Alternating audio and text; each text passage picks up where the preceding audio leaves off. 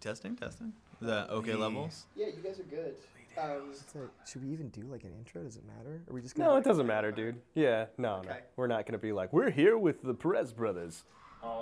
Yeah. So just like, what are the kind of projects you like working on? Yeah, I mean, you know, the kind of stuff that we enjoy directing and like making as artists. Call it like suburban surrealism.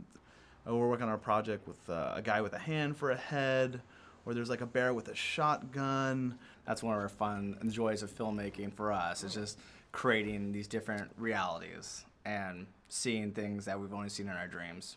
It's funny because when we seek out features, they're usually kind of like these highbrow, like foreign stuff and like really artsy films, and we're like, oh, we love that. Like we want to feel something, and then we sit down to write, and it's just dick jokes and comedy, and it's like, we always kind of go back to that, and so we love watching dramatic films, but I guess we're just naturally inclined to comedy, whether we like that or not. I don't know. We'll go to like the weirdest art film, and like that is cinema, and then we'll just write like, and then he took a fart, and like, and it's like, you know, in our course of our, what we're going to do is we're going to explore a lot of things, you know what I mean? And I think every filmmaker should just explore like comedy or dramatic or the dramedy.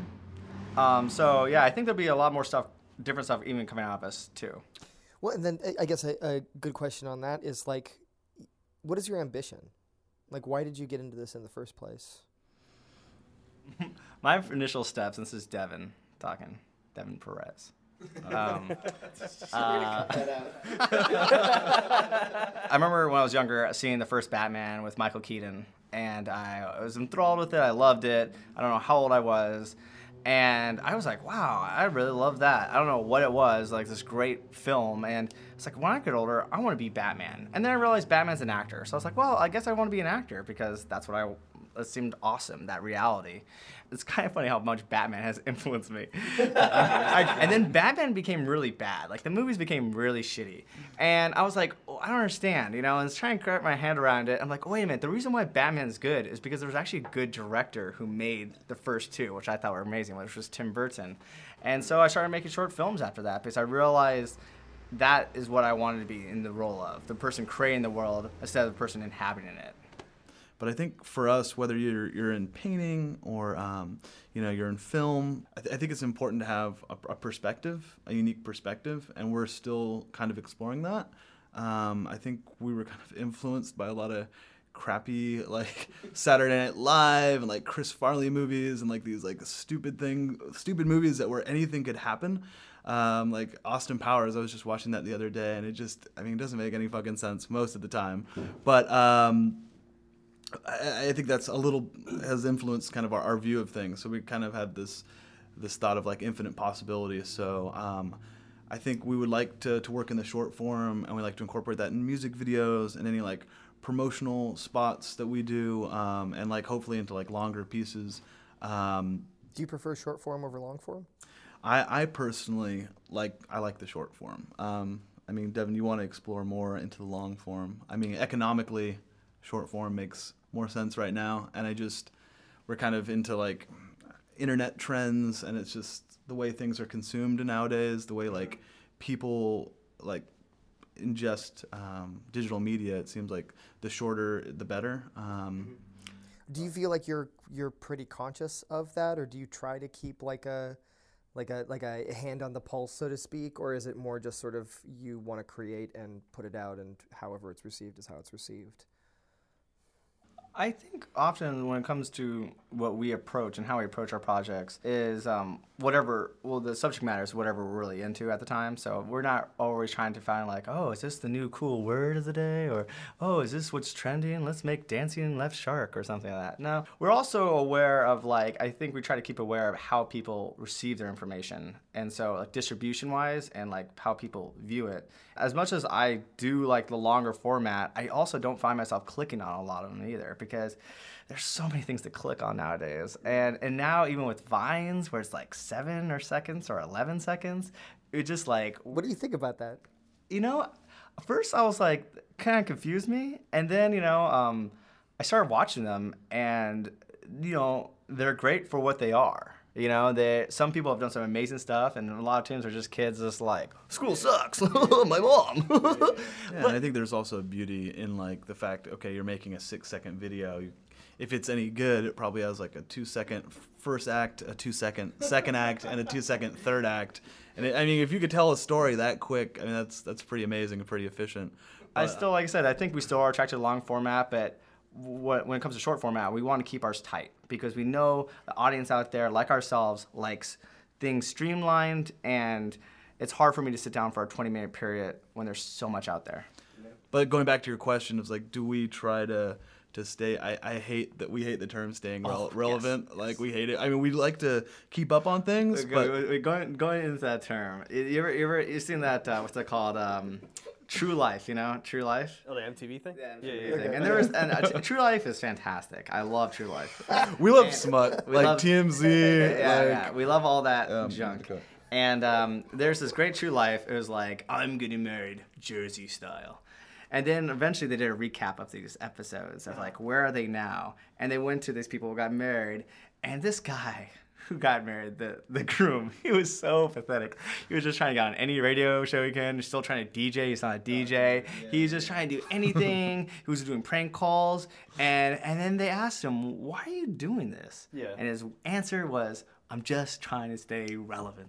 Yeah. And I think that's pretty hard. Yeah. Just trying to stay relevant. Why? Who cares? Yeah, it's like you're on life support. They just like, I just like the light, man. Well, how do you guys, I mean, it's clear that you have thoughts on sort of like approaching your own voice. Or do you feel like you understand your voice? Is that something you're still trying to make sense of and find?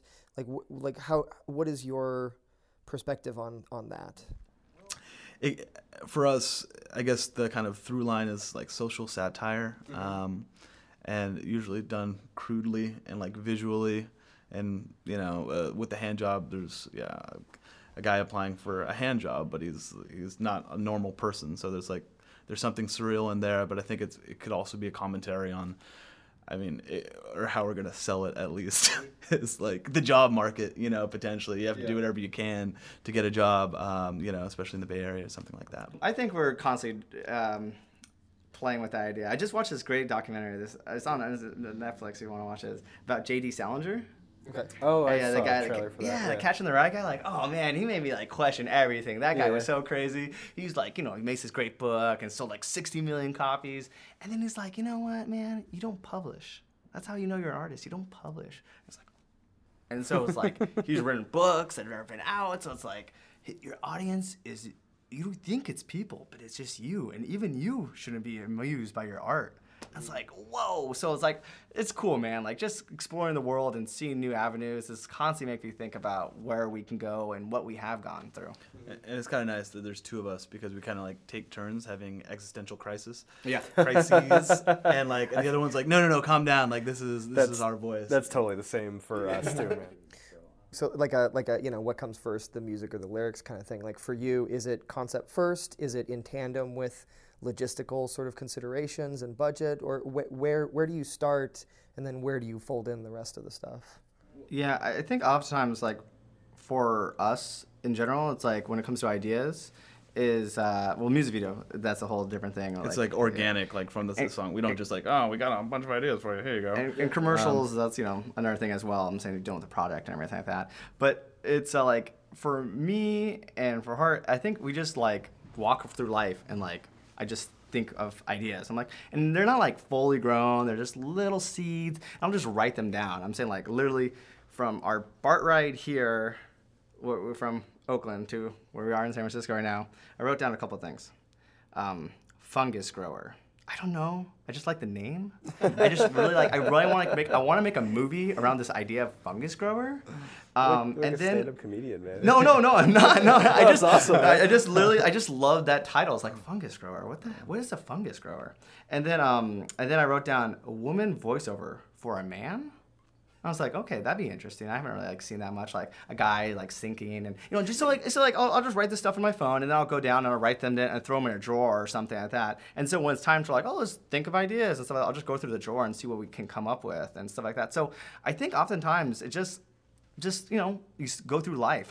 I rarely ever just sit down and I'm like, okay, ideas, begin.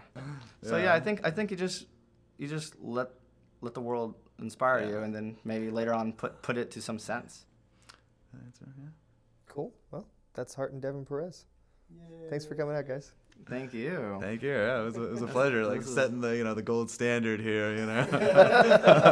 Getting the format down. Yeah, this is all right. Fun. We won't publish this one. Hey, press record. Hey, this is just pre-season for the regular stuff. Crash. No, honestly, you can burn the tape.